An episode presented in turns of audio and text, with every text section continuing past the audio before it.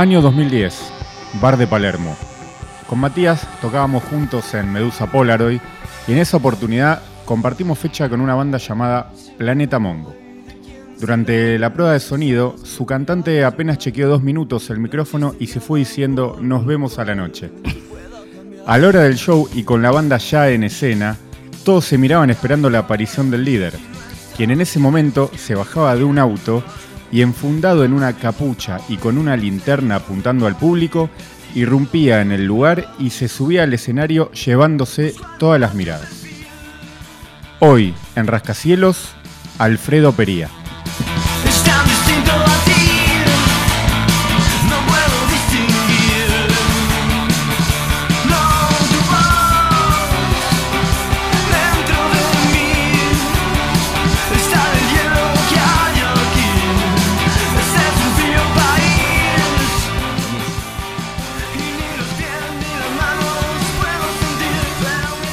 Bueno, Alfred, bienvenido. ¿Qué canto ahí? Esto es Zoé. Esto es Zoé haciendo un cover de Nacha Pop de los Sí, 80. por eso me parecía. Sí. Eh, es una reversión de Persiguiendo Sombras, es, es nuestra cortina. Te quería dar la bienvenida. eh, mi nombre es Matías Ponfil, Gonzalo Sidig, acá Buenas a cargo de la editorial. A todos, Carlos en los comandos, Mati, Alfred, gracias por estar acá con nosotros. No, gracias chicos, gracias. Gracias por la anécdota. La memoria aparte. No, eso te quería preguntar, ¿te acordabas de eso? Me acuerdo de las cosas que hacía, pero no me acordaba que cuando... Porque me quedé pensando en lo de Núñez cuando tocamos juntos, en Núñez. Y no me acordaba de la del Ibario. Sí. Pero en- fue un, momento donde me agarró en, en- No sé, viste, momentos de decir, bueno, para no salir, viste, la banda está esperando al cantante, o el cantante sale con la banda. Me, agarraron, bueno, una- una vez entre peor. Sí. En, en Barullo, Barullo, el lugar Barullo. Sí, ahí en yo, Avenida estaba, yo estaba en mi casa, sí. le digo a los chicos, ustedes empiecen, empiezan a tocar, y yo estaba en mi casa. Todavía me tenía que subir un taxi para no manejar por las dudas. Y cuando salgo agarré una, agarré una esa misma capucha, agarré esa misma linterna, que no era un, era un revólver. Un revólver con, con forma de revólver, pero que tiraba linterna, Sí. ¿viste? Y, y no conforme con eso, le dijo, mira, párense en la puerta, estaban dos plomos en la puerta. Y entonces yo me, me fundé todo como, como si fuera un, un desaparecido y me tiraron de las patas de las manos. Pum, así arriba del escenario y yo salía con una especie Sí. de bolsa. ¿Vos estabas ese día? Sí, no? estaba, estaba, estaba, estaba. Y todo pintarrajeado, bueno. Claro. Lo que, Eh, lo que yo te quería consultar, porque, o sea, más allá de la anécdota, hay, hay un detalle en la anécdota que, que lo aporto yo.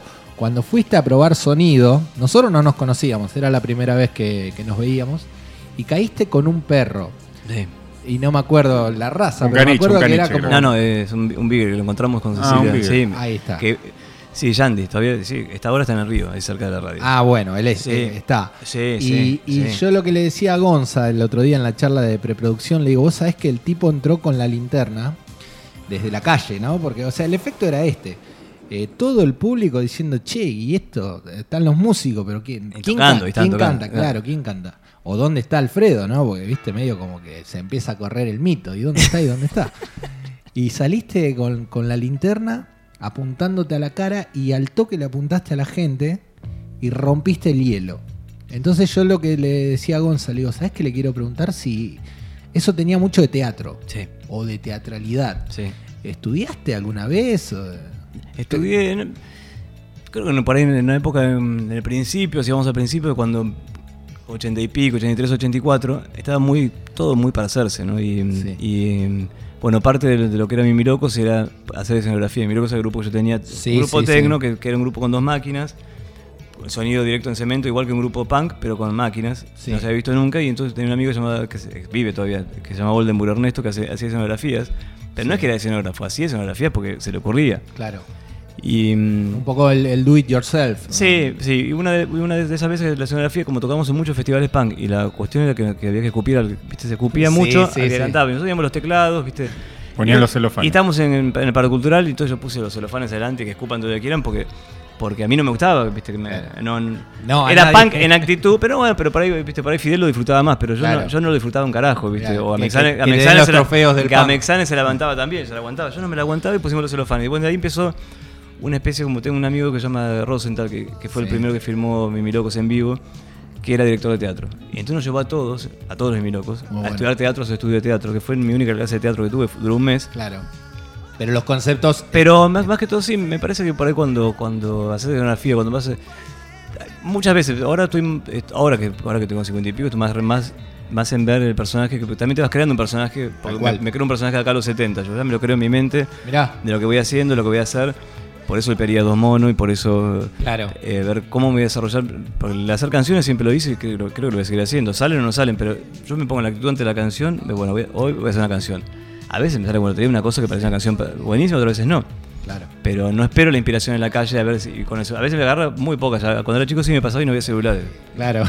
Ahora que, que- que tocaste el tema de, de Mimilocos y, y- y de los 80, en, el- en los 80 creo que era muy habitual que el rock está relacionado con el teatro. Claro. Hubo una explosión Sí, como sí. de rock y de, Bueno, y de y- las artes en general, Sí. y el teatro creo que iba muy a la par. Y nosotros tocábamos con las Gambas al Ajillo de soporte. O sea, nosotros un grupo de música. Y mi loco es un grupo de música. Pero Gambas al Ajillo es un grupo de teatro. Y los Meyer era un grupo de teatro. Y Vivi Telas, que era la mujer de Daniel, era, hacía teatro. Y eh, estaba todo, todo- No había mucha diferencia. para- No había mucha diferencia. Por de ahí- hecho, en Cementos se hacían ob- obras de teatro también. y Katia le mandó en cemento, era, también hacía teatro. o sea, Sí. Igualmente no lo hice por eso, creo. No, No. no, pero sí tuvo, tuvo mucho, mucho. Pero fue Claro. más que todo pensar cómo. También una vez salí, salí en cuero ahí en, en el Sí, en cuero, en porque ya no sabía qué ponerme. ¿Viste? Cuando estás en. ¿Viste? Aparte de un momento bastante rebeldía fue el Planeta Mongo, porque fue un momento, ¿viste? Me- me- de vuelta viviendo en Argentina. Sí. Em, no- era como que no me, no me encontraba mucho, ¿viste? No- me encontraba bastante rebelde y no cómodo, ¿viste? Como decir, bueno, Claro. ¿viste? Y por ahí con un poco de, de historias que habían pasado en el pasado y, y tenía como de la mía ganas de sacarla, ¿viste? Y una forma era en vez de tirar, de, de tirar todo arriba del escenario, la sacaba antes, ¿viste? Claro. Eh, ahí dijiste que habías vuelto al país en la época del Planeta Mongo, estamos hablando 2009, más o menos, un poquito antes. Sí. Eh, y vos tenés una historia muy interesante de vida. Eh, te he escuchado en algún momento hablar de vari- en varios lugares que viviste. Sí. O sea, sos un, digamos, habitante del mundo, por decirlo Claro, manera. nosotros pusimos en el hashtag, Sí. porque le recordamos a la gente, el programa tiene una... Eso, me una- gustaría seguir esa, esa línea de, digamos, sigamos esa línea de los hashtags y no, Ahí está, ¿viste? bueno. porque si no... Lo, lo- lo que Alfredo está diciendo en este momento, nosotros le pasamos Sí. una listita, una especie de columna vertebral, Sí. que en realidad nos pareció original hacerlo a través de, de hashtags, porque es como un, como un mapa que, que le damos al invitado para, Está bueno. para, bueno, para recordar algunas cosas. Si Sí, me, lo, me lo mandó Gonzalo y, y me preguntó si había algo que no quería hablar y en realidad no. No hay nada que no quiera. Me gusta hablar de todo. No me gusta repetirme mucho y, y tampoco me gusta contar cosas de lo que a mí me parece. Me gusta Claro. más con decir...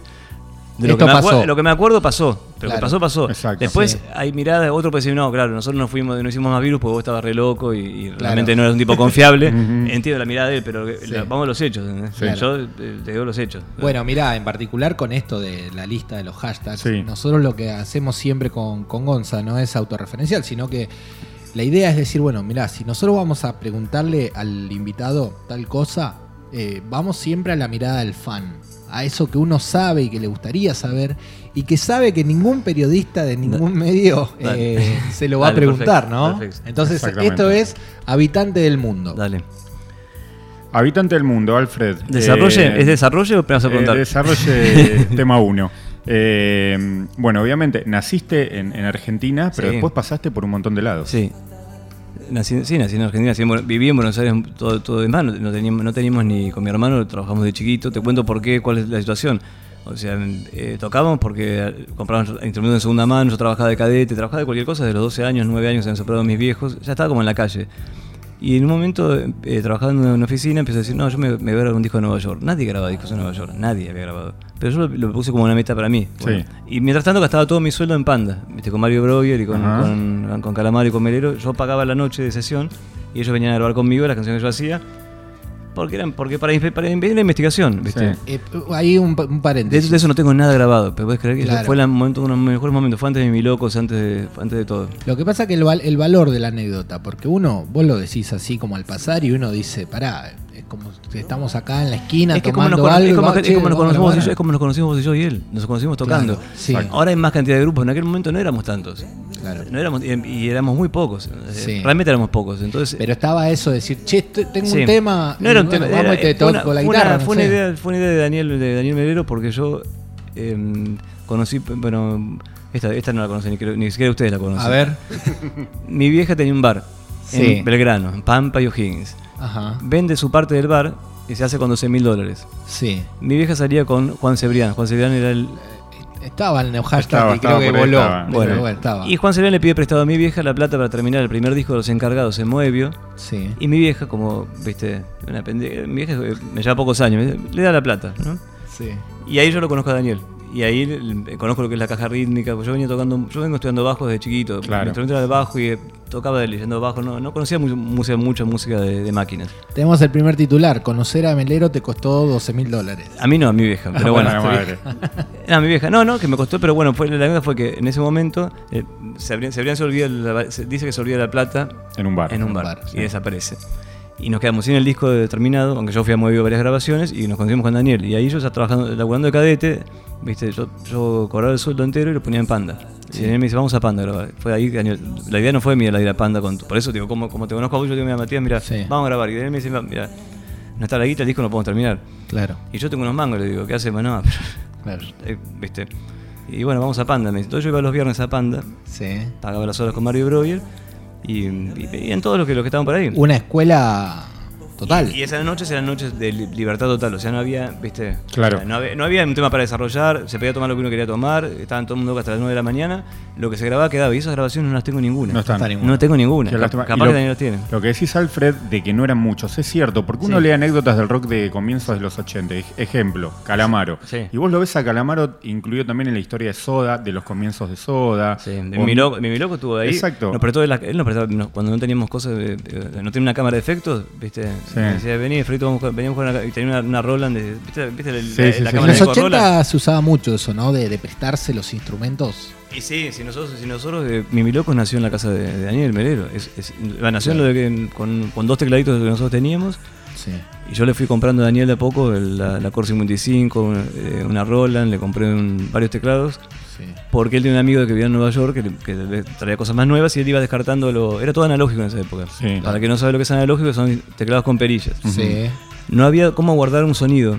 Y eso era increíble, porque vos un sonido, Mimi Locos programas en vivo. Yo- Claro. Dos cosas no, no sonaban. Claro, vos las cosas no una sonaban tecla, dos veces igual. pasa la electricidad por, la- por el, por el aparato, tocas la tecla y guiño. Si querés que suene tum, tenés que cambiar el decay, cambiar Sí. el release, ese tum, tum. Pero si en el próximo tema tenías que hacer chan, tenías que cambiarlo de vuelta en el momento. Sí. Y yo tenía unas anotaciones acá, imagínate. Viste, era un tipo muy estudioso, ¿verdad? Que Sí. Gusta mucho estudiar. Y tenía todas las anotaciones acá, y para cambiar en vivo hasta el momento no podías cambiar tanto, ¿viste? Claro. Y no había cómo guardar, bueno, ahí vino la parte digital, cómo guardar un sonido que dure. Claro. No había aparatos que guardaban sonidos. Después empezaron a aparecer algunos secuencias circuit, aparecían algunos que guardaban. Sí. Y, y bueno, Daniel fue descartando lo viejo para quedarse con lo más digital. Entonces ahí ustedes le compraban. Yo le compré esas cosas. Sí. Y bueno, ahí nació Mimi Locos. Y nació un poco en la casa de él, ensayamos allá en Flores, en la casa de él. Y- Bueno, pero pará, mira, ahí tenés, Sí. ¿no? Bueno, Be- el, el, Belgrano, el, el, Flores. dijo Sí. de grabar un disco afuera. Entonces yo estaba, tenía 15 años, estaba trabajando en cadete y yo decía, pero me voy a grabar esto a Estados Unidos. Decía, ¿no? Todo porque había escuchado a mi padrino en una, una charla que había dicho que, que el- que en el futuro, o sea, en el 2020, Sí. el rock iba a ser más en castellano que en, que en, En inglés. que en inglés. Sí. Y yo dije, yo me llegué a Estados Unidos a vivir. No tenía ni para ir a Villa Gesell, pero yo... Y, y bueno, fue tal cual, por eso fue, por eso fue, fue- mis decisiones fueron en, aquel- en ese podcast. Cada vez que me iba de acá, la gente de Nueva York, no sé si esto era África o no. Y después me hice muchos amigos como Dave Dashen, gente que labura. Yo en el 84, no, 89, en Nueva York, 87, Sí. te encontrabas con tipos que, que trabajaban de una forma como si fuera la NASA en tu grabación. Vos venías de acá a grabar en Panda, está bien Panda, profesional, todo, pero acá eran más, eran más, eh, más delirantes que. Que Sí. no había ese profesionalismo hasta las 9 de la mañana en el estudio. Acá es normal y Había otra conducta, digamos. una de la mañana al estudio. Sí. Una de la mañana. Ninguno está en su cama a la una de la mañana. Sí, hasta sí, las sí. nueve, ¿entendés? Sí. Y salen otras cosas. Bueno, también, pero para ir a hacer un disco como el de Limbo, sí que tenés acá, se hizo de 9 de la mañana a 6 de la tarde. Imagínate Nueva cu- York lo grabaron. En Nueva York. Imagínate, empezamos acá en, en Ion. Empezamos acá haciendo todos los temas. Bueno, después te cuento, si querés te cuento la historia es larga. Pero terminamos en Ion con la cinta abierta. Viajaba una persona como yo. Tres cintas abiertas. Claro. Para ponerse en SEMTI, en sincro. SEMTI era una señal de sincro Sí. con la máquina, que, eran, que se usaban dos máquinas de, de 24, o sea, 48 canales. Para cortar un tema no hacía la tijerita de la compu. Hmm, Y los tipos claro. eran unos genios. Le hablo del control para que, se, que lo sea muy bien. Uno- Sí. Era un genio. El tipo decía, "Uy, que no quiero. Julio decía en cajón, no me gusta este, este puente, ¿podemos cortar todo esto? Y vos decías, bueno, me voy a comer, vuelvo mañana, ¿no? Viste, bueno, please, 15 minutes. Te ibas 15 minutos y volvías y tú, el tipo había cortado. Eh, a mí me encantan esas anécdotas, sobre todo y porque, eh, si bien nos vamos un poquito de tema, digo, cómo cambió tanto la, la manera de escuchar música, de grabar música, de vender música, por est- el streaming, las redes y demás, que es como uno habla de esas épocas y, y tiene ese romanticismo que de alguna manera... Sí, no, yo, eh, me gusta te- te- Sí, estoy de acuerdo en romanticismo, pero yo, yo creo que me manejo con las máquinas igual que en aquel momento. Sí. Porque no sé tanto, pues, no sé, tengo amigos más chicos y gente que maneja la computadora desde que, desde que nació. Y yo la sigo usando como si fuera cinta abierta. Claro. Yo agarro las canciones y corto y yo me, me siento que estoy cortando, viste, cuando tengo que cortar dos coros juntos, oh, qué bueno, lo puedo hacer, todavía me sorprendo que lo pueda hacer, ¿entendés? O, o armo las canciones de eh, una intro, estrofa, puente, un estribillo, y después, digo, ta, ta, ta, después corto y pego, ¿no? Y no es tan así. Podés cortar y pegar, como yo al principio lo hice así. Sí. Ahora por ahí, viste, me encuentro que estoy grabando hasta el final y trato de, de que el tema desarrolle, ¿no? Que, viste, corto y pego. Sí, No, seguro, sí. porque además pasan cosas Pasan que son cosas. imprevisibles. Exacto, eso, O sea, eso. eh, yo escuchaba, hoy estaba escuchando el disco de, de Peria 2 Mono, que está en Spotify, Actividad Musical Paranormal. Y en el canal de YouTube, que yo nunca lo digo, tenemos un canal de YouTube. Sí. Sí. Pedía monos. Sí. Tuvo ahí el disco antes, sí, sí. Sí. Pará, porque ayer justo hablábamos con él. la- estabas posteando cosas a las 5 de la mañana. Después me vas a contar Sí, por qué. sí. Eh, bueno, y, y escuchaba eso, ¿no? Y digo, claro, el, el- el enfoque, o sea, el acercamiento o, o la forma de meterte en las canciones que tenés tiene mucho de eso, de. No, Sí. no, es, no es una improvisación para que se entienda bien, sino de entregarte a cada estrofa. Gracias, Matías, Entonces, sí, la sí. primera estrofa no es igual a la segunda. ¿Por qué? Porque a vos por dentro te está pasando algo que vos le querés mostrar a la gente. Y es importante el hecho de decir, es una decisión, no corto y pego, lo hago. No importa si es a la vieja usanza, a la nueva o a la que sea, es, es el arte que vos querés mostrar. ¿No? Eh, no, Lo del disco que puedes decir, el primero, que bueno, el segundo te va- tiene mucho del primero que, estamos grabando ahora. Bien. Pero el primero tiene eso de las canciones que eran. Primero, primero principal, ¿cómo empezó ese disco? Que también es importante el tema de viajar. Sí. Estamos acá en Buenos Aires con Cecilia, que es mujer que hace muchas canciones del disco, que en estas días y venidas del mundo. Ella es la voz femenina que sí, se escucha en los temas. En un tema. En un Ah, no, sí, canto solamente en ese tema. Y no hay más voces Claro, pero es eh, voz principal. Sí, no, después los, los coros son míos. eh, Ah, La- las voces finitas bien. son las mías también. Está bien, está bien. Pero bueno, entonces me- un momento estamos acá en Buenos Aires y nos vamos a Uruguay a la nada, en una carpa, nos llevamos unos packs de cerveza, la comida que teníamos, muy poca plata, a un lugar donde no había nadie, que se llama La Esmeralda el lugar. Ajá. Que es 50 habitantes, un almacén, un bombero y nada más. No hay policía, todos perros y nada más, y éramos 8 habitantes en carpa Sí. y nadie, 50 del- Y nos quedamos ahí hasta que. ¿Hasta cuándo nos quedamos? Y hasta que se acabe todo, digo yo. Y se acabó todo realmente, pero no teníamos ganas de volver. No teníamos ganas de volver, entonces fue el momento que yo me digo, volvamos cuando tengas ganas de hacer algo que realmente quieras. Si no tenés más empezar de cero y ser vos mismo, y como hiciste con Mimi Locos, y empezar un disco y hacer todo esto de vuelta, Sí. no hagas nada, para volver a producir disco de otros, a terminar quemado todas las madrugadas y no avanzar y- o terminar con una CB, no vuelvas. Claro. Y, y me costó como 45 días decir- no mentirle, decir sí tengo ganas porque, porque soy un loco de la música, sino realmente querer venir a hacer ese disco. Bueno, y ese disco empezó así, empezó en ese lugar, vine con todas las ganas y cada canción tiene, un- tiene una parte y sobre esa, sobre esa armonía puedes hacer otra canción. A veces Claro. está dentro de la misma canción. Claro. Como en Claro. Convénceme, viste, cuando la parte de Convénceme la que dice, bueno, que lo escuche Convénceme, el tema Convénceme. Sí.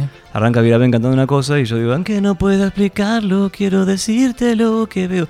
Ese, estamos con Cecilia, con una amiga de ella y con el perrito. Nos había invitado a una fiesta y yo fui con el perrito. Pero una fiesta en una, ma- una mansión ahí por no sé dónde. Fui con el perrito porque dije, no, sí, pueden venir con animales. Bueno, fui con el perrito. no sé si era tan así, porque al rato estamos afuera de la fiesta, pero estamos en un monumento ahí cerca, cerca del alvear y no sé dónde. Y mm, me salió solo ahí. Yo venía haciendo ese tema en casa y me salí, volví Sí. y le canté esa canción arriba. Y ahí salió. Y ahí salió. Bueno, hay un tema que es Esmeralda, justamente. Eh, bueno, Esmeralda, sí. sí. No Sí. sé si está inspirado en esa anécdota, pero. No, el Esmeralda es el que está poniendo ahí. Sí. Está- ese fue, eso que escuchás ahí es la playa electrónica que yo hice. Lo que se escuchaba ahí eran gaviotas. Que tiene un video recién estrenado. Que el video lo hizo Catarbona. Bueno, que yo hace años quería hacer algo con Catarbona. Catarbona hizo Sí. todos los videos de virus. De virus, Sí. sí, sí. Y somos, eh, viste, siempre fuimos amigos. Yo hice una película con él que nunca salió. Una película, viste, de act- de actor. Bien. De actor y de, y de la, mu- y de la música. ¿viste? Nunca salió la película, pero no se terminó. Había guita, no se terminó. Sí. Y siempre quedamos con hacer algo y nunca lo hicimos. Y él me dice, no, vos querés venir, venite a Lima y graba acá. Y yo nunca pude ir al final, porque nunca, la guita me la gasté en el disco, me la gasté en ¿Él vive allá? el video allá. Ah, Bueno, pero ahora, Y ahora- está el plan. Ahora está el plan, no, el video está, está hecho. El video lo hizo No, él. no digo, el plan de ir a Lima. Sí, a tocar. A sumar Sí, un lugar, a en, a un tocar, lugar sí. más en el mapa. Sí, bueno, pero otra cosa de Trotamundos, porque mira, estamos en la primera recién. Trotamundos Sí. fue bueno. Cuando había que decidir, se acaba el acetato en Argentina, ¿qué hago? Me quedo acá, viste, esperando que, que traigan CDs. Sí. Y yo soy un tipo que, que siempre quiero hacer, me fui. Claro. Fui a ver otro Esto mundo. estamos hablando en el 80, 87, en época la Alfonsín, sí, ¿no? eh, Sí. Claro, el acetato eran lo que se fabricaban los discos, bueno, lo sabe, pero que no sé, los chicos que para este mundo no saben, se fabricaban. Ahora hay vinilo de vuelta, pero claro. Acá el día que se acabó el acetato y, no- y todavía no estaban los aparatos para hacer CD ni para escucharlo. Sí. O sea, era el fin del mundo para los músicos, ¿entendés? Entonces, eh, yo estaba grabando un disco en Music Hall, ¿viste? Eh, que lo se grabó, que por composición de Melero se grabó, se grabamos, Sí. grabaron todos tus muertos, creo nosotros. Sí. Y después no sé. y después Ah, que era un, como un compilado. compilado, eran las cuatro Sí, bandas que están en este sí. libro que tenés acá, Sí. Sí. que, mm, que habían todo grabado en Catálogo Incierto. Catálogo Incierto fue el sello. Bueno, me adelanté De toda la- me fui a la mierda con la pregunta. Ya, ya. No, pero igual está, Pará, porque yo propongo lo siguiente. está íntimamente relacionado con Claro, en la primera hablamos de muchas cosas. Exactamente. Eh, yo igual creo que este que dice habitante del mundo va a ir apareciendo en Exactamente, constantemente. Eh, sí, a ver, Mimilocos me parece que, que lo estoy leyendo ahí y bueno, le contamos a la gente que tenemos acá el libro Gente que no, que es un libro que revisita un poco algunas bandas icónicas de, de- del under de los 80, entre ellas Mimilocos, y eh, es una historia más que interesante, quizá no muy conocida por muchos, eh, sobre una banda que fue, digamos, muy representativa, me parece, en una época. Y con una historia un poco de amor-odio, ¿no? Entre bueno. Melero y toda la, la historia que hay detrás de... Sí, no sé, no sé bien por qué. eh, sí, la verdad que a veces terminan, viste, los músicos un poco así y me- no me gusta a mí esa parte de los músicos. Yo Sí. también creo que soy así, así como por, por alguna, por alguna razón mucha gente me ha odiado. Seguramente, tengo un amigo que me dice, no, pasa, ¿sabes qué pasa, Federico? Yo de que, yo, esto me dice Federico Oldenburg, que en aquel momento era director de la pelo. Me dice, vos tenés un. Vino a comer a casa el otro día, vino de España y vino a comer a casa. Me dice, ¿sabes qué pasa? Que cuando hablando, hablando a veces con mi hermano, decimos, vos. Yo no tocaba el teclado, pero vos eras capaz de convencerme con 18 años que yo iba a ser el mejor tecladista. Claro. Y yo tenía como una especie de conven- Claro, yo estaba acostumbrado a eso, porque no había gente que tocara. Claro. Yo estaba en secundario y tenía que ser un poco medio de banco. ¿No querés tocar la batería? Yo no sé. Entonces compraba una batería. Yo lo hacía comprar una batería y que toque. Y por ahí el pibe no quería tocar. Era un espíritu punk, digamos. El espíritu Bueno, pero- punk. sí, pero también un espíritu de líder. Yo justo hoy escuchaba eso, ¿no? Vos sos líder. ¿Qué, ¿Qué imponés? Eso me dijo Federico Moura. Cosa ver, que eh, ahí está la anécdota.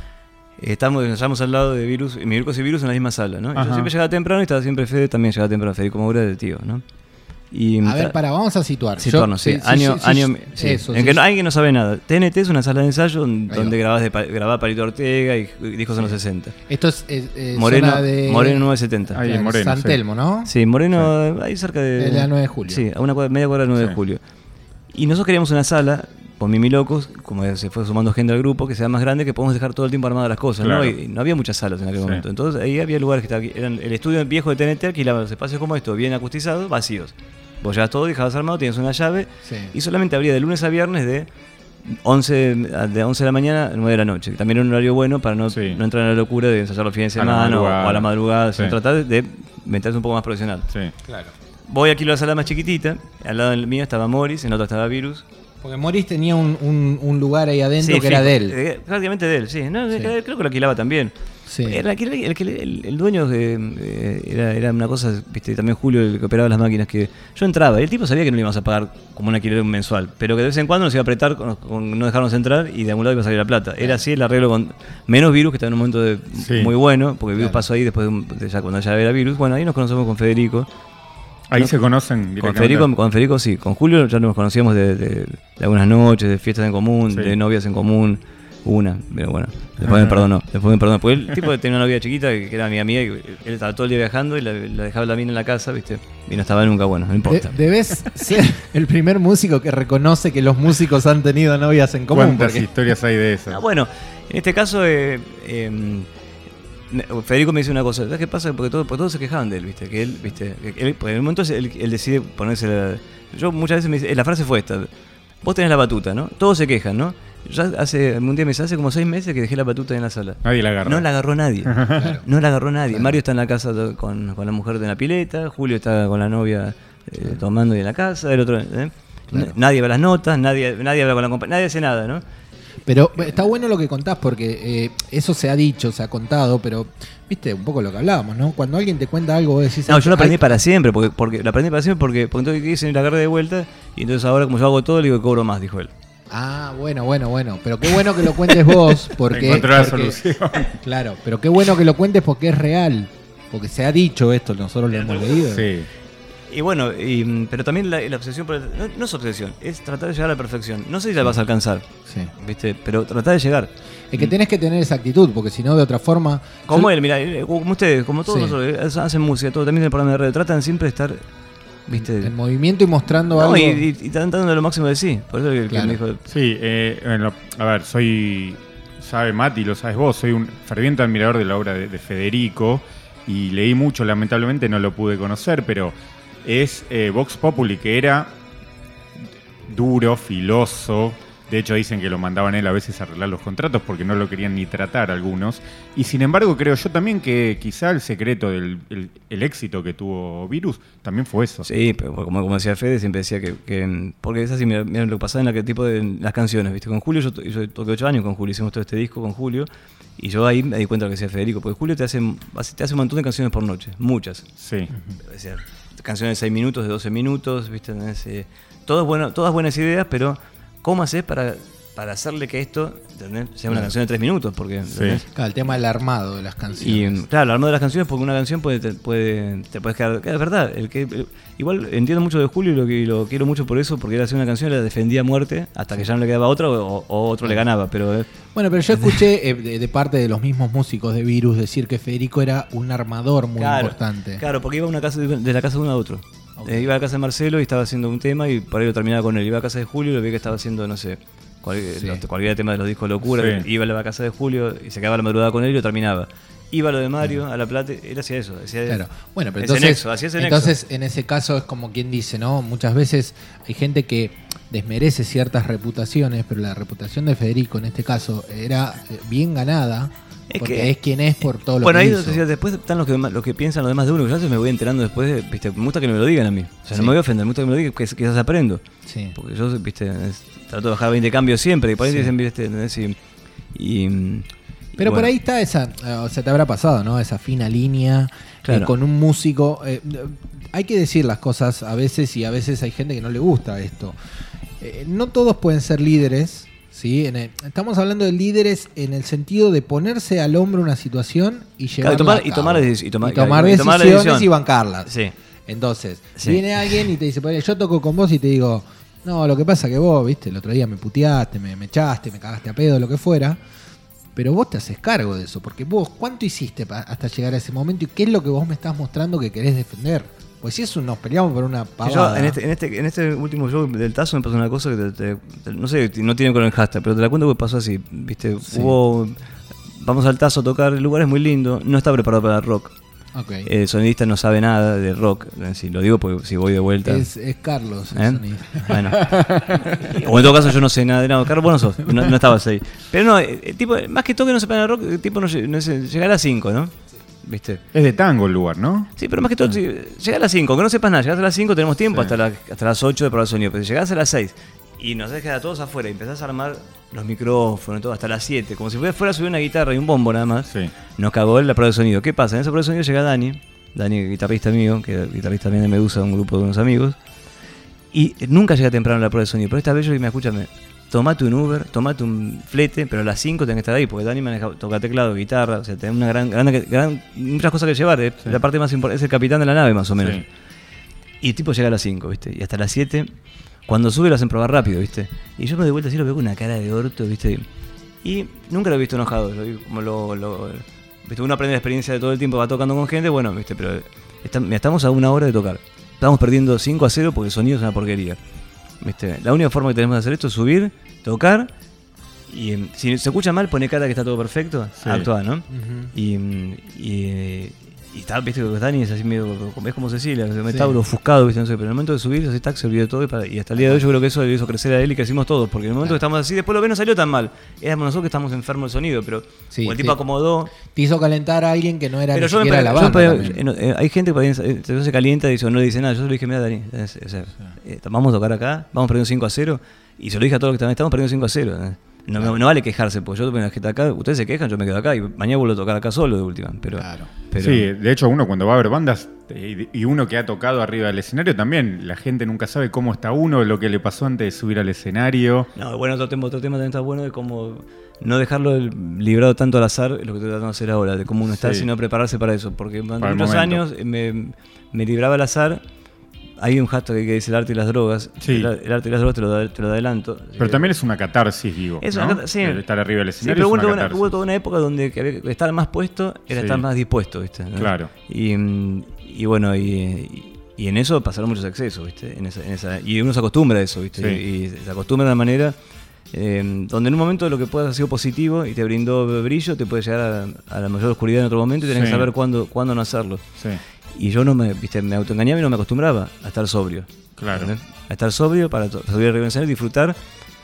No voy a hacer una carmelita descalza después que baje, pero no quiero, no quiero estar arriba del escenario distraído un segundo, ¿viste? Sí. Prefiero estar más intenso, porque por ahí cuando estás, estás un poco puesto, estás. Vos te sentís que estás. No sé, ya, lo que sentía no impagamos a lo que siento ahora. Siento Sí. que me subo, estoy, estoy bien, estoy claro. Y, y disfruto. Y el tema me parece que. Hasta me parece lenta la canción. Y también en el feedback, en el feedback con el público, ¿no? seguro. Y, bueno, Tener- fue, y fue mi hermano a verme, mi hermano más chico fue a verme y me dijo que nunca me había visto así. Y, y fue mi primo lo mismo, gente que me vio toda la vida. Y yo Claro. hice solamente ese cambio que nunca lo había hecho. Que fue una de Claro. las cosas que mucho en, este- en esta nueva etapa. Es que, ¿Qué cosas nunca hice que quiero hacer ahora? Una de ellas, habitante del mundo, no estar viajando tanto. Elijo Claro. un lugar para estar, me quedo en ese lugar, eh, con mis amigos de ese lugar, con la gente que es sana de ese lugar, con los que Claro. tiramos para el mismo lado. No los apurados del éxito, vamos de pasito. Sí, si querés, sí, sí. si querés mañana vivir de la música, no, la, vivís, la música vive de vos, en todo caso, vivís para la música, no vivís de la música, vivís para la música. Disfrutar más el camino, digamos. Y bueno, Yo y- voy a saltear un poquito eh, por ahí, bueno, no vamos a seguir el orden lineal, pero ya que estamos hablando, tiene que ver con lo que estamos hablando, mejor dicho. La interacción con otros músicos. Recién Sí, hablabas de Dani, Sí, sí. Eh, habíamos, eh, entre otras personas, también tocaste con Nacho, que, que tocó conmigo, tocaste con Sergio Álvarez, sí. eh, el, el batero, con el que estás ahora, ya estuviste con él en Sí, bueno, eso fue, una, eso fue una cosa que te voy a nombrar a Ariel, perdón Ariel, te- Ariel. Ariel. tiene una cosa muy grosa que no solo conocí. En un momento tenía un grupo con Cecilio Lariaga que, que, mm, con el que hago todas las canciones, se llamaban Pérez ese grupo. Sí. Y éramos un dúo, y salimos a tocar a Paraná, Entre Ríos, salimos como dúo, medio tecno, en- esto fue en el año 2000, 2000 y pico, 2004, en dos- al principio del 2000, yo recién ahí, yo llegué de, de último, mi último viaje llegué ahí en ese Ah, momento. está bien. Y no quería tocar más música, otra cosa que me pasó. Porque, viste, una frase que me dijo Willy Cruz, que se la, se la- se la traspaso, es cuando tu casa sea una mochila, pregúntate si estás bien. Y en un momento me di cuenta que mi casa era una mochila. Viste, más allá que te guste la música y todo, Sí. si, tu casa entra en una mochila, viste. Eh, Claro. porque por ahí cuando sos chico no importa, vas de casa en casa, en una época yo vivía así, viste, bueno, esa vez me pasó eso estando en Estados Unidos, volví, Sí. y, mm, y bueno, más allá de eso lo que te quería decir es que éramos un dúo. Apareció un, un productor y apareció Ariel, que era batero. Hicimos Amper con más gente para hacer un disco. ¿viste? Al rato ahí me di cuenta que el negocio había cambiado. Cuando, cuando yo que había hecho las canciones, yo que estaba ensayando todo, me piden plata para grabar el disco. Para que firme un contrato. ¿Cómo? Que firme un contrato y me piden plata a mí. Claro. Si firmo algo, páguenme. Y si no, no firma nadie, vamos a laburar. por- Obviamente. Si sale todo bien. Pero yo me calentaba de una manera extrema, en 2009, 2008, Sí. ¿viste? Antes, Sí. antes de Planeta Mongo. sea, pues, ¿viste?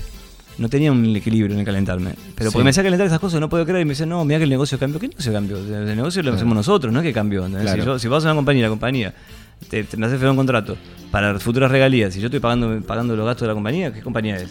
Claro.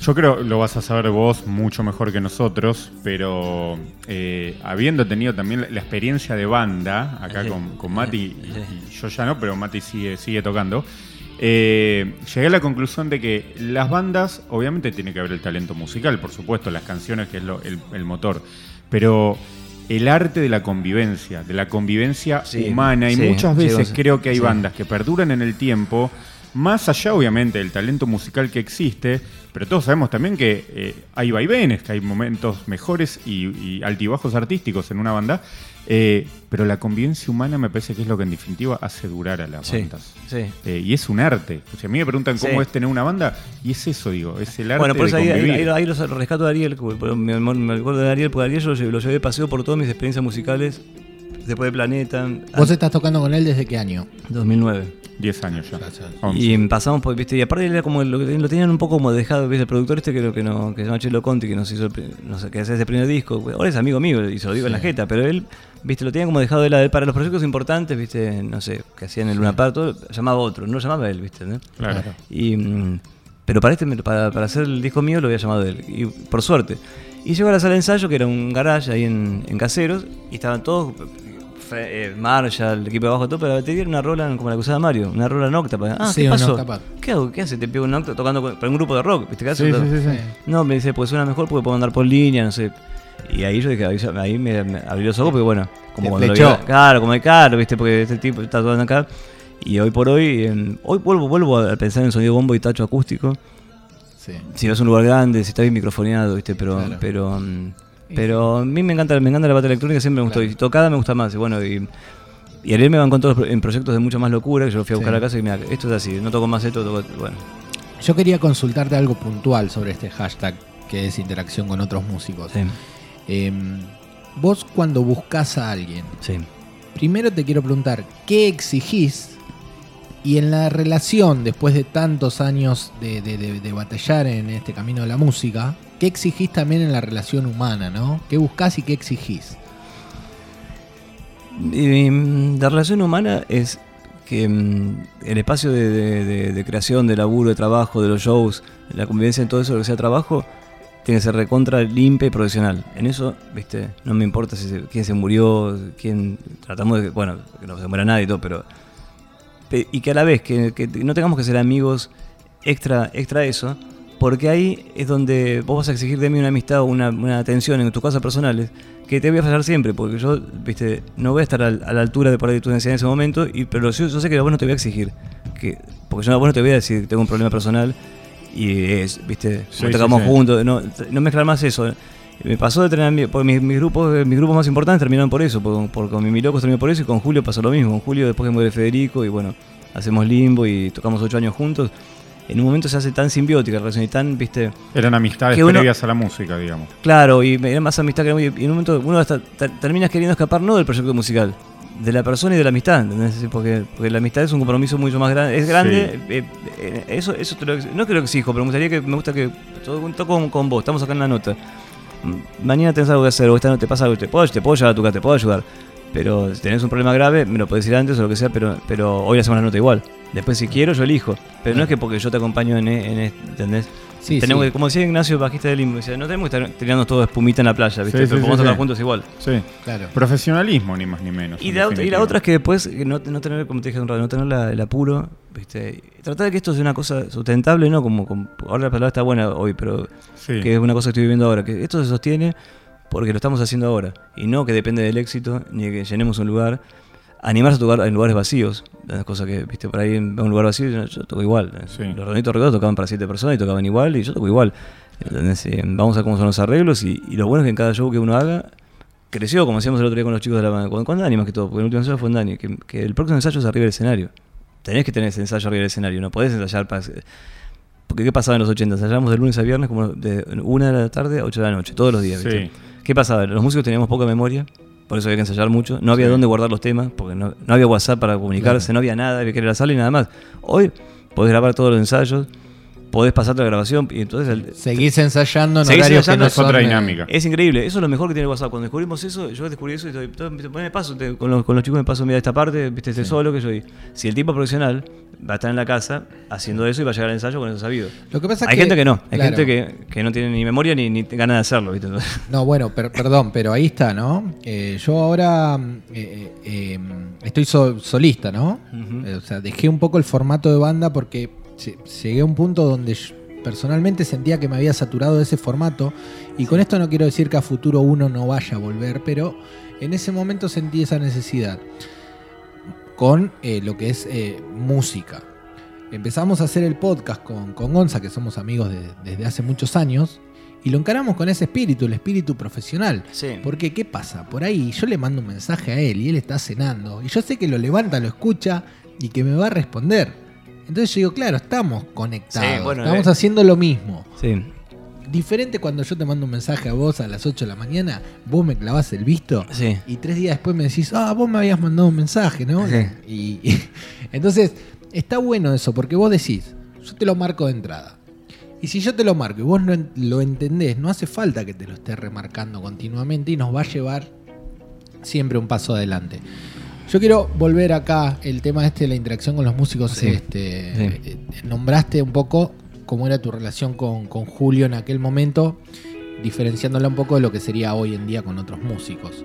Claro. Cuando vos estabas en limbo, Sí. eh, vamos a hacer un poquito una hoja de ruta. ¿Cómo Sí. llegaste? ¿Cómo le gusta la historia? ¿Les gusta la historia? Nos encanta. eh, nos encanta. Eh, alguna vez, eh, hablando con Julio, en un cumpleaños hace mucho tiempo, eh, me dijo que el disco de Limbo había sido lo mejor, el mejor disco que él había hecho en su carrera. Sí, a, a mí también, a- sí, lo dijo muchas Siempre veces. me quedó grabada Sí, esa, sí. esa anécdota. Porque, mm, bueno, pe- pero pasa que lo de Limbo, porque uno para los fanáticos de Virus va esto, piensan que Limbo es, es como hubiera sido Virus sin Federico. No, no, Virus sin Federico era una cosa que no se hizo. Después lo hizo Marcelo, a mi gusto, nada que ver. Eh, lo, lo movieron en motivos económicos para mí, no, no saber qué hacer. No sé bien qué, o capaz que no, capaz que fue un resultado natural, no sé, porque yo, yo desde la vez que me peleé ya eh, eh, no- nunca más pude, pude, Sí. pude sondar qué pasó. Cada uno tuvo su mirada acerca de ese momento. Sí. Pero, pero la idea de hacer Limbo y Aguirre era, como hicieron las pelotas, fue una idea bien clara que después la dijimos, como estábamos planteando los, las tomas, el tema de los WhatsApp o lo que sea, bueno, fue muy claro, hacemos Limbo y Aguirre, Sí. pero no hacemos más virus. Fue todos estuvimos de acuerdo, todos. eh. De hecho, hablamos Todos. antes de empezar a grabar que en el primer limbo está Marcelo. Bien. Sí, sí, y yo estoy en el hijo de Aguirre también. Claro. Y estábamos todos juntos, pero no se hacía más porque había que bancar dos, tres años, cuatro años, cada uno con su grupo, y no vamos a hacer virus, ¿viste? O sea, Eh, eso estaba hablado. Estaba hablado, estaba hablado. Y yo eh, hago, eh, bueno, después te cuento la relación con Julio, pero vuelvo, cuando voy a hacer el segundo disco de, de Limbo, estaban todos los temas, hay un montón de temas ya, están todos los que temas. estaban tocando en vivo, de hecho. Sí, algunos estaban tocando en vivo, algo raro, eh, la del Conquistador, ¿viste? ¿Cómo se llama esa? El Conquistador. Eh, Fuimos una sí. empresa para el suelo del sol. ¿Esta Están es la Aguirre? No, no, No. no, no, es la que dice. La de Limbo. Iba a ser del segundo disco. Mataron los indios, se robaron la nación. En el mítico Pris Dami. Sí. Después Dr. Jekyll. Bueno, y estoy, estoy- y ya ya estaba hablando con, con, con dónde lo íbamos a grabar y todo. Voy, a- Sí. voy a BMG y me dicen, mira que, que están, que están haciendo lim- eh, virus de vuelta en. Van a hacer un homenaje a virus en, en Vélez y ni siquiera te invitaron a cantar vos, me dicen, ¿no? Y yo empecé, Sí. me estaba cargando D'Artagnan Sarmiento, que murió pobre. Me dice, me estaba cargando. Me dice, no, no, llamó por, llamo por teléfono. Nadie me atiende, voy a la casa de Julio. Me dice, no, que no te quise decir, viste. Pero lo llamo Marcelo llorando, mi amigo. Marcelo es mi amigo, era mi amigo. Yo después te prometo que no, te prometo que no. Mentira, el día lo siguiente, página 2, o sea, ese tipo de jugadas no se hacen para mí. Sí. ¿Esto en qué año fue? 95. 95 cuando Limbo estaba, de hecho hay Sí, entrevistas de ustedes en, en tele Sí. eh, hablando de que estaban por entrar a grabar el segundo disco. claro, y, y, mm, así que para mí eso fue algo algo muy raro, sobre todo cuando filmamos con Grimba, Grimba filma con Limbo en el primer momento, en el primer momento cuando BMG, o sea, era como que eh, al que estar cantando yo y estoy Julio, era, lo que quiero contar esto, para que no es, que es, es una mezcla entre lo que era el, el underground de aquel momento de Mi Locos y lo Sí, que era Virus, mezclaron sí. en un solo grupo, Sí. daba resultado esto. No es que era un virus post, era un post-virus, era una mezcla del, del under y de lo que había sido para mí una cosa de más, más pop Ah, Y tuvo el corte de sentidos que me acuerdo que en ese momento rotó mucho. Y la, forma que está grabado el disco es con la forma que yo grababa con mi Mirocos. Sí. Eh, Mezclado con lo que él, lo que lo que hacía Julio, lo que hacía Julio, que es muchas canciones muy buenas. La forma que yo tenía que grabar era con máquinas. Mi loco se hecho a máquina. Entonces yo programaba en, un- en una pantalla de un, de un, de un BFX, es un teclado Sí. en Sonic chiquitita. Programé todo el disco en esa pantallita. No, ¿qué pantalla de computadora ni, ni tijera? Era, viste, golpe por golpe, cosas de- así, todas las canciones. Pasaron después a la cinta abierta, después vinieron los Sí. músicos. Fue una producción terrible, pero también hay buenas canciones y buenos momentos del- dentro del disco que fueron recontrasentidos, como el tema nativo, como el tema de, que hicimos a Federico. Sí. Y, y, mm, viste, el placer es mío. A mí me encanta el disco me encanta. Era para hacer un super disco, segundo estaba para hacerlo, pero bueno. Tiene canciones muy lindas. Ya y, está. Ya eh, pasado, pasado, pisado. Sí, esto te lo pregunto Alfredo porque lo he escuchado eh, por vos en alguna entrevista que está ahí colgada por YouTube. Eh, no sé cuándo fue que lo contaste, pero eh, corregime, pu- puede ser que, me- que me equivoque, eh, sobre que en su momento tuviste la chance de cantar en Virus. Sí. Y no vos fue una hablaste, chance, fue una propuesta. No, no es que chance, porque chance. vos usaste la palabra boicot en, en esa nota. A mí me quedó marcada ¿Sí? esa palabra. Como que sentiste que de algún lado interno de la banda no ah, no, no, no, no, es que no fue, fue- un boicot, fue, es así. fue, mm, yo estaba con, con lo que después de con Time, con mi locos en España con Polygram. Sí. Tenía ese contrato que yo quería dejar. Eh, acá había muerto Federico. Eh, yo ya había empezado a ensayar con Julio, grabé con Julio varios demos de mi locos en la casa de Marcelo. De- de temas enteros, ¿viste? Sí. Y Julio estaba mal, y mal en serio por lo que había pasado con Federico y estaba en un estado muy depresivo, ¿viste? Depresivo que yo siempre iba, nos fuimos a grabar y se le pasaba, ¿viste? Tomamos un whisky, algo más, canciones se le pasaba por dos o tres días. Después al día siguiente de vuelta así, me llamaba Marcelo y me decía, mira que Julio está mal, iba y seguimos haciendo canciones. Cuando vuelvo, nos reunimos en TNT en el bar de enfrente y, me, me la idea que, que Federico no está, me dice Mario. Mario, por eso porque ahora me, me amigué de vuelta con Mario y me dice, ¿por qué no usamos el contrato de, de mi loco que está en Polygram y ofreces virus de vuelta y cantas vos? Fue Mario que lo dijo. Yo no sé Ok. por qué se me va a ocurrir eso. Yo tenía yo, yo era mi loco. Esto es previo a Tierra del Fuego, digamos. Previo al Eh, disco, de- claro, 88. No, no, no, por no. No, posterior. Posterior. Sí, sí, sí. A ver. No, 89. así, 89, sí, claro, sí. después la muerte de Federico. Sí, O sea que sí. Marcelo ya cantaba. Había cantado ese disco, pero, pero él no, no tenía contrato con Sony, no tenía contrato con nadie. El único que tenía contrato de los que, de los que estábamos ahí era yo y en Polygram, ¿viste? y en España encima. Y Virus nunca había logrado ir. Dice, ¿por qué no usamos, Mario dice, ¿por qué no usamos el contrato este? Nos vamos todos a tocar a España. porque siempre le gustó la guita, eso está claro. Y para abrir otro mercado. Perdón. ¿Te incomodo mucho si te pregunto una, una visión tuya? Porque recién dijiste que eh, Marcelo quedó cantando en Virus y que para vos...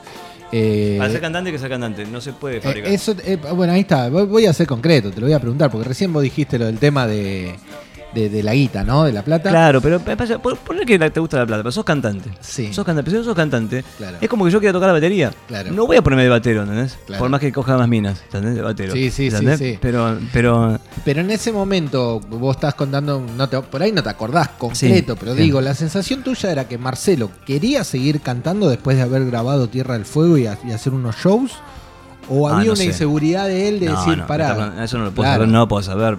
Porque Ni- esta reunión ni- existió. Sí, no, pero ni imaginarme, ni imaginar, no, no puedo saber, no puedo saber. Incluso me- a mí me molesta que alguien cante mal.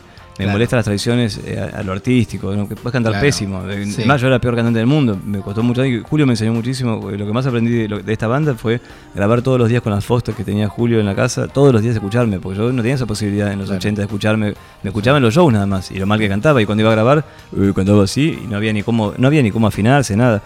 Así que eso lo agradezco mucho, pero Claro. no puedo saber lo que tenía en la cabeza. Pero sí, el cantante es un tipo que va que, que está en todos los detalles de todos los demás músicos, está, estás en todo, vos escuchás lo que están haciendo los demás. Estás, Sí. Y después de todo eso surfeás arriba de esa música, pues sos cantante. Si no sos, no sos. A nadie le gusta cantar. Yo empecé a cantar porque todas las bandas que armaba, y al que haya cantado ustedes dos le iba a haber pasado. Nadie Sí. quería cantar, nadie se animaba. Sí, sí, tal cual. Yo tenía mi grupo y decían, viste, ¿quién canta? Y nadie se animaba y yo abría la boca. Claro. Pero mm, después eso se transforma en un oficio. ¿Viste? Sí, sí, bueno, tal cual, sí, yo, yo lo siento así, ¿no? O sea, yo creo que uno no... Hay gente que le gusta cantar y que... y que- y Pero que- bueno, pero yo lo que creo que te digo de plano de Marcelo es que por ahí eh, yo no la vi, no la vi, no vi venir, porque uno después con los años ve cómo son los grupos que van desarrollando, ¿viste? Cuando era muy difícil bajarse de- del carrito de virus cuando tocaban en, en Universal Boys, eh, llenaban Sí. el ópera, llenaban obras, Sí. a pasar a tocar en el Roxy, ¿viste? Y Julio no quería tocar en ningún lado porque en ningún lado había, con, y con Limbo había que bancarlo un montón para poder llegar, quizás nunca habíamos llegado tampoco. Pero con un pase mágico pones Marcelo a cantar de vuelta, la gente que por ahí eh, los hijos de los que no habían visto virus, ¿viste? Nunca supieron Sí. del otro virus. Si vos habías visto el, el video de Federico, Sí. eh, no, o sea, ni siquiera escucharlo, con verlo. Después de eso, otra actitud en el escenario. ese- no es que estoy acá de visita, ¿entendés? Claro. Eh, Es más, Fede, ¿viste? Fede, Fede ahora, Federico Maura, eh, Sí. representa bien el papel. Es muy Claro. parecido a su manera de cantar. Ni siquiera tan parecida, pero tiene, tiene esa cosa más de showman, Claro. tiene eso de involucrarse con lo que está haciendo. Sí. ¿entendés? Claro. No, en- ¿entendés? Estar en. Y bueno, pobre, cada uno, la verdad, pobre Marcelo, me da pena, me da pena realmente porque no. Debe ser muy bueno llegar a hacer lo que querés hacer. Y, y por más que te enoje que te lo diga a mí, me molesta que me digas lo que quieras de mí, ¿entendés? Pero, pero ¿Vos, no- nu- vos no- nunca no- recompusiste la, la relación con él después no, de ese momento? No pude, después de esa charla no pude y después no, cuando volvimos a hablar con Julio, se- Julio quiso hacer limbo de vuelta en un momento, habla, Ah, mirá. más, habla más con Cecilia que conmigo Mira, y mm, yo lo quise hacer hace poco para hacer un show en La Plata de limbo y él que, que haga su disco solista y yo el mío y hacemos Claro. un poco de limbo y, mm, y en las cosas que él, que él vio desde su lado, él vio que yo en un momento me borré, viste por esta relación de muy- muy- amistad Sí, simbiótica, sí. eh, él ve que de un lado yo me borré y él nunca supo que yo cuando después de grabar el- y esto te lo cuento que, que- que quede para los fans después de grabar en Nueva York, Electric Lady de estar ensayando en TNT de estar tocando en, en, en Tinelli no había plata para pagar la sala y yo me fui a laburar de taxista a la noche alquilaba un taxi y juntaba la plata para la sala sí. y nunca se lo dije porque me da vergüenza manejar un taxi lo que sí, la gente que subía al taxi, yo le contaba mi vida y pensaba que estaba loco y le estaba No mintiendo. creía. Entonces empecé a, a inventar mi historia porque la verdad no la quería nadie. Entonces me miraba Claro. y no, que tengo un nene chiquito, cualquier cosa le contaba. Pero yo le decía, Qué ¿Y, eso Julio lo supo? o no, no lo supe. Y, y- y no lo supe y- porque me dijo, no, porque esto borrado. Y, y- y, no, no lo supo, no lo supo nadie. Lo, su- lo- lo supo después del tiempo, con un tiempo los más los que estaban cerca mío, viste, mi Sí. mujer ahora, mi hermano. Pero yo no lo contaba porque uno puede ser este. Claro. Así y estar de noche manejando un taxi Sí, porque sí, no un pega. contraste, es un Eh, no- contraste. entonces no lo, podía, no, no lo podía decir, ¿viste? No, Sí. podía- no sé, capaz lo hubiera dicho, era más chico, me da vergüenza laburar de otra cosa en ese momento. Claro. No podía creer, pero no podía creer que te hayas enojado conmigo por esto y no fue por eso que hicieron virus de vuelta. Yo me borraba. También, Julio era medio un personaje, había que estar todo el día bancándolo. Claro. No dormía de, de noche. ¿entendés? Eh, Nunca Sí. íbamos a- o sea, no, no ni grabar ni ir a, ni ir a BMG. Para ir a BMG yo tenía que no verlo a Julio. Claro, claro. Bueno, llegaron a tocar de soporte Ramazzotti. Sí. Eso fue en, En, en 95. 95. Y que estuvo muy bueno eso por la, por la experiencia de haber tocado en, en- Primero porque lo que hicimos, lo hicimos fue una actitud punk, porque llegamos a tocar a Vélez, estaba Sí. lleno Vélez, y los del sonido, los tanos, nos- no nos querían dejar tocar con el sonido de... Eh, suele pasar. sí. Nos querían abrir un poquito de ahí abajo, dos cajitas y chao, ¿viste? ¿no? Sí. Y, y aparte no tocar tantos temas, porque nosotros cobrábamos por tema, ¿viste? Por, Sadek, por tema Por tocado. tema. Y nosotros hacía- hacíamos, hicimos mini temas, ¿viste? Y pega- todos pegados, pegados, pegados. O sea, no había forma, el Tano quería subir, ¿viste? No lo Y- dejaban. Y yo en un momento le tiré el vaso así de coca, en la, ¿viste? quería subir para que nos bajaron, y yo le tiré el vaso así, se hizo así con la ropa y se fue, ¿viste? Porque, porque claro, porque esto basta, el noveno tema basta. Yo, yo dije, vamos a tocar 12 temas, son 50 lucas, 12 temas, 50 lucas. Bueno, vamos a tocar el tema 12. ¿Cobraron? Pero es por, por Sadik, sí, no por Sadik, se cobra por Ah. Sadik.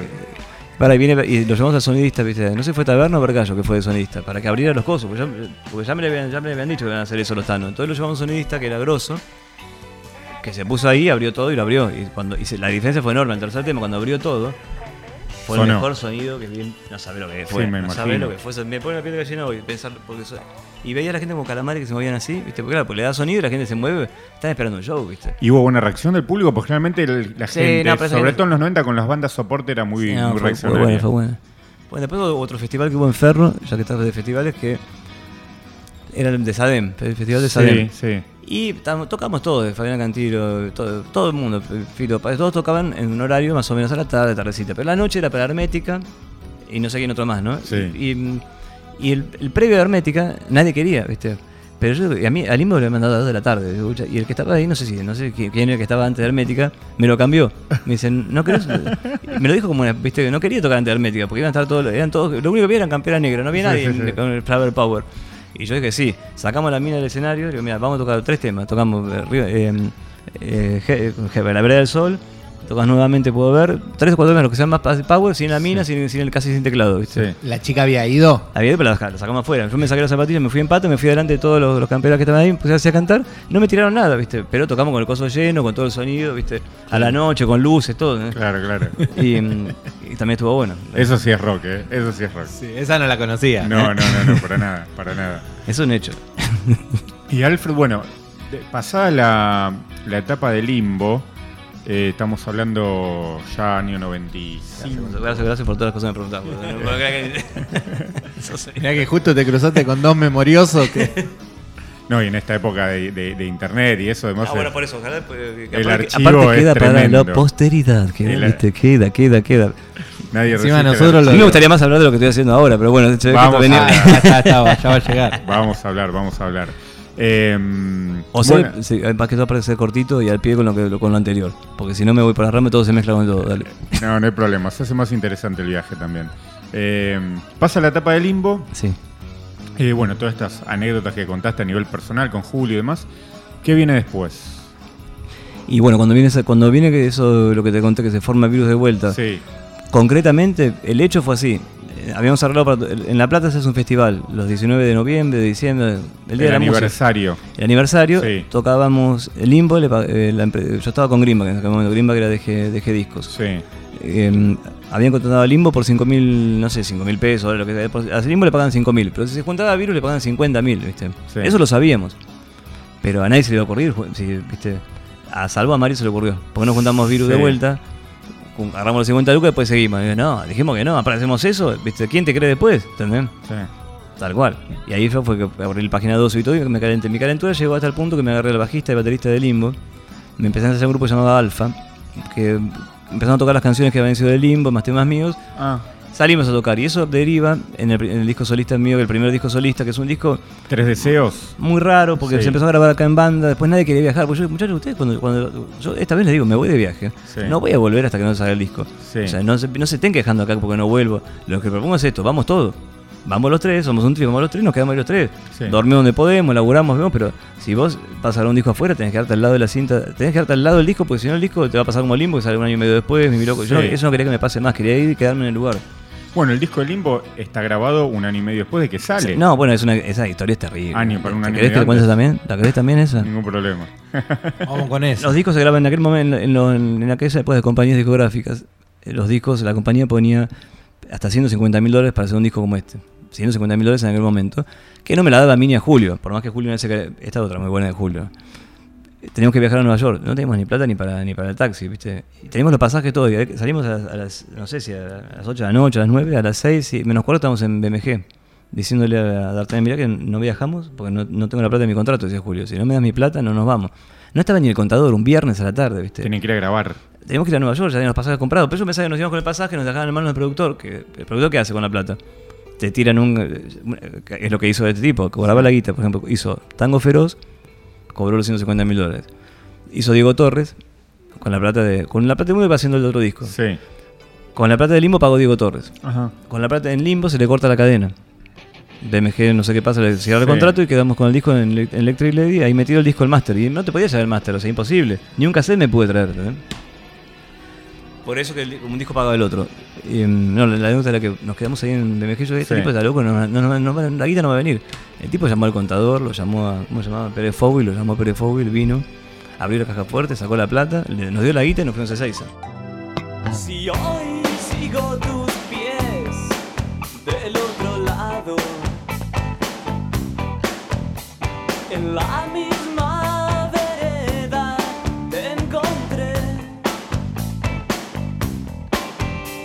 Seguro puedo estar equivocado. Los pasos me liberan del ayer. Espero que me llames algún